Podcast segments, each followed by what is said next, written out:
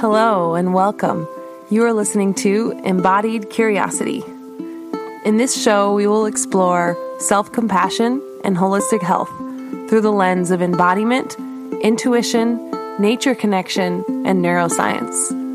I'm your host, Michaela, and I'm so excited for you to join me.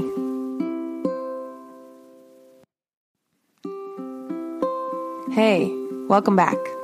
I have been rereading one of my favorite books, Women Who Run with the Wolves by Clarissa Pinkola Estes. This book has been so impactful in my life, and I wanted to share my thoughts and insights as I read through each chapter. This is set up sort of like a virtual book group, so feel free to get a copy of the book and follow along with me. I also uploaded video versions of these episodes on my YouTube channel. You can find my channel by just searching my name, Michaela Rands, or you can click the link in the description. I hope you gain some insights as I share my process with the stories in this powerful little book.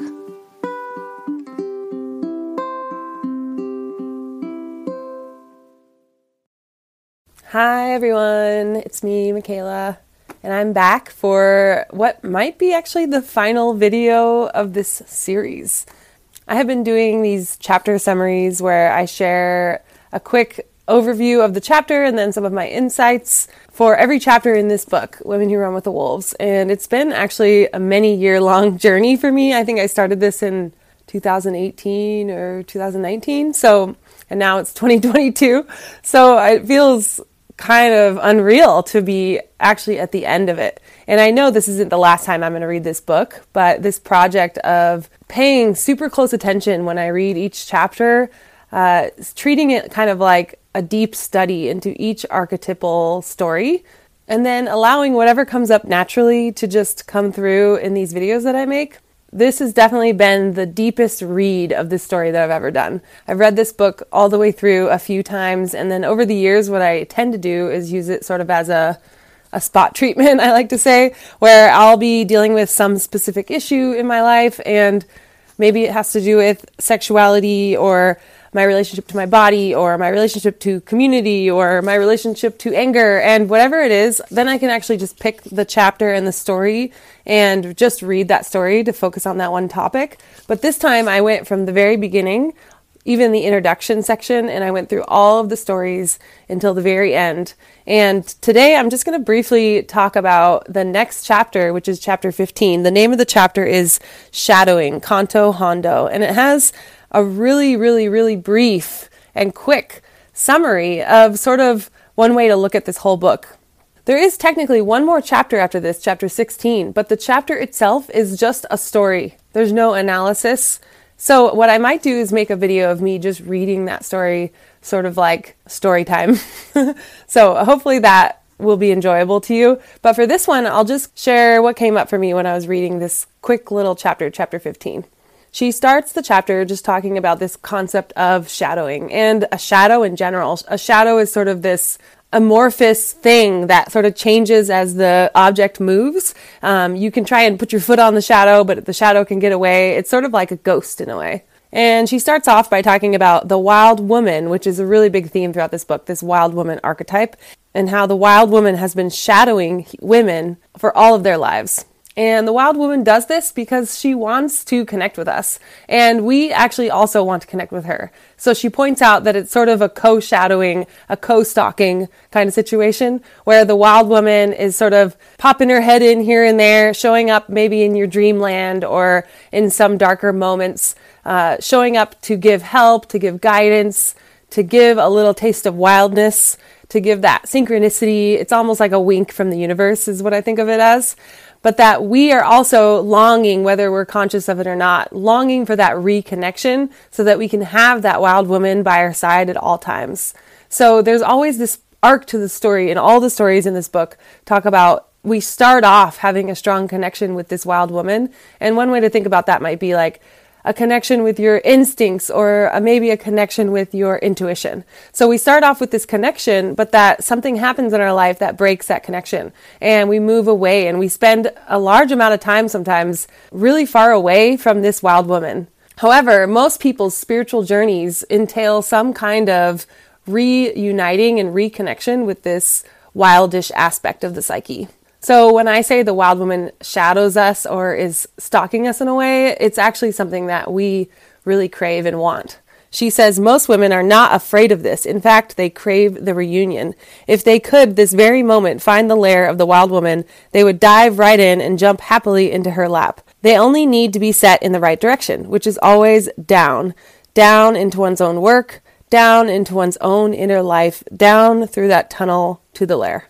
And this concept of going down, I think we've talked a lot about in previous videos, but it's just that going inward. So, whatever down feels like to you, like when I think of down, when I'm going on a journey down, I think of like closing my eyes, dropping my energy out of my mind and into my body, maybe into my belly or into my root, and just uh, breathing and allowing what's already there to be sort of remembered. And I think that's what she means by going down. And she talks a lot in this brief chapter about dreams and how in all of her work with psychology with women over all of these decades she has seen so many women have similar dreams and similar archetypes and that's part of the power of this book is that it's sort of the master key in a sense uh, for seeing what we all kind of can relate back to and how, in a way, we're all connected. Everyone's life is super unique. Every human being is very unique. Every woman has their own story and their own nuances. But she points out time and time again that the thing that connects us all is these archetype stories. So the stories about the ugly duckling and the stories about the little match girl, uh, the handless maiden, all of these stories show up in some shape or form in each woman's life. And that notion just feels so comforting to me. I think the reason this book has been so healing for me is it helps me feel so much less alone when I go through the harder things that I go through in life. And knowing that even though no one has exactly the same experience as me, it's really nice to know that in some ways, all of these experiences are an important initiation into being a woman or just being a human in general. I wanted to share this one passage that I really liked. Let us keep in mind that the best cannot and must not hide meditation, education, and all the dream analysis, all the knowledge of God's green acre is of no value if one keeps it all to oneself or one's chosen few. So come out, come out, wherever you are. Leave deep footprints because you can. Be the old woman in the rocking chair who rocks the idea until it becomes young again. Be the courageous and patient woman in the crescent moon bear who learns to see through illusion. Don't be distracted by burning matches and fantasies like the little match girl. Hold out till you find the ones you belong to, like the ugly duckling. Clear the creative river so La Llorona can find what belongs to her. Like the handless maiden, let the enduring heart lead you through the forest. Like La Loba, collect the bones of lost valuables and sing them back to life. Forgive as much as you can, forget a little, and create a lot what you do today influences your matrilineal lines in the future. The daughters of your daughters of your daughters are likely to remember you and, most importantly, follow in your tracks. And I feel like that might be one of the most important passages in the book because it really summarizes all of the different aspects of the, the stories that she's told so far. And I love how she brought them all up and showed how each one has its own simple lesson and that the other important point here is that you're not really meant to be just keeping these all to yourself. So, in some ways, this validates my desire that I have that is sort of coming from an unknown place to just share these stories because when I read them, it doesn't really feel right to just keep them to myself. So, I'm so glad this book exists in the world and I'm glad that I can amplify it even just if one person listens to these videos, at least I've reached one other person. And so it feels really good to be sharing this and not just keeping it to myself. And I hope that you can use this as inspiration to share your own perspective and your own take on whatever it is that is lighting you up. If it's this book, or if it's a different one, or if it's just your dreams, you want to share your dreams, if you want to share your intuitive messages that you get, or any kind of creative projects that you have coming through, this is my formal invitation to you to have the courage to share those more. And at the end of this short little chapter, she brings it back to this idea of a wolf and a woman being somehow connected or related in some kind of archetype. And she shares the general wolf rules for life. She says number one is to eat, number two, rest, number three, rove in between, number four, render loyalty, five, love the children, 6. Cavil in moonlight. 7. Tune your ears. 8. Attend to the bones. 9. Make love. And 10. Howl often. And I think I shared this in the very first video, but the fact that I have two little domesticated dogs has really helped me along this journey of reading this book, especially when she always brings it back to wolves. And I just love to think about how they act in such an effortless way with their instincts. And still, because they are domesticated in a way, which so are we, there is certain disconnect from their intuition and their instincts as well. So I really appreciate that connection between the wolf and the woman and how I can see that even showing up in my own life. So I'll keep this short and sweet and end with a quick journal prompt, which is not something you necessarily need to write about, but just something to ponder. And my question for you is how will you take all that you've learned from the wild woman, from your seeking of her and from her seeking of you? How will you take that and share that? Share that with other women in your life Share that with people in your family, your mothers and your grandmothers, and if you have daughters. It's also just as important to share this with the men in your life. All humans have this connection to the wild nature. What part of this book or this series that I've made really spoke to you? And how can you take that and develop it into something that you can give back and you can share and you can kind of spread this knowledge and this understanding that we're all connected through these archetypal stories and that all of the suffering just makes us better at relating to each other. That was kind of a long prompt, but you get the idea. I'll try and summarize that into a shorter version and write it down in the comments below if you feel like answering it. I also just want to say how insanely grateful I am for all of the comments and people who've reached out and shared with me the impact that these videos I'm making has made on them. Um, I definitely give most of the credit to uh, the writer of this book because I think most of the power of what I'm sharing is just me summarizing what I read.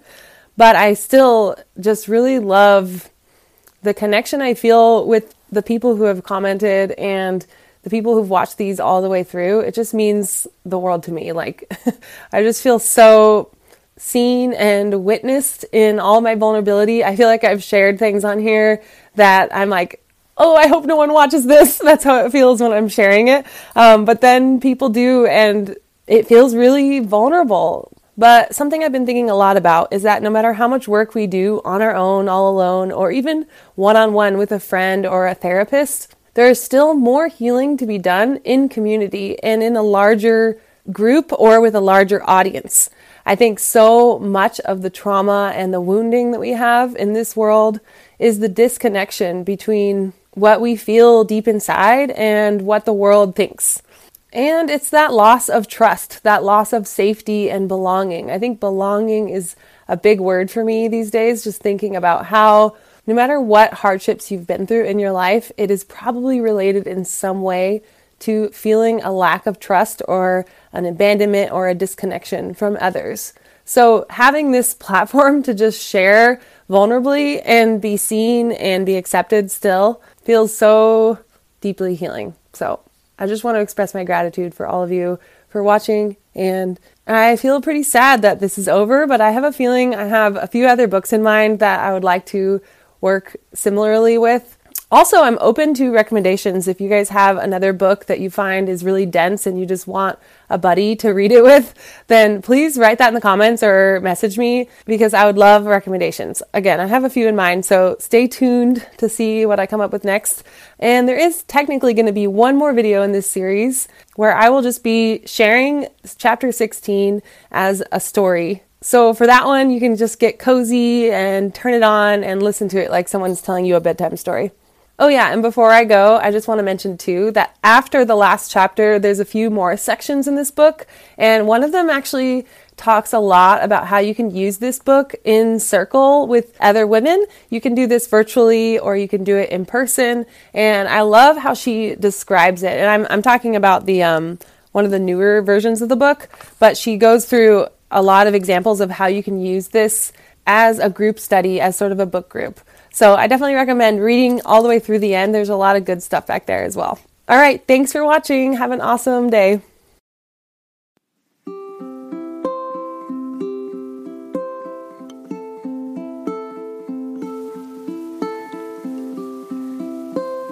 Thank you for listening to Embodied Curiosity.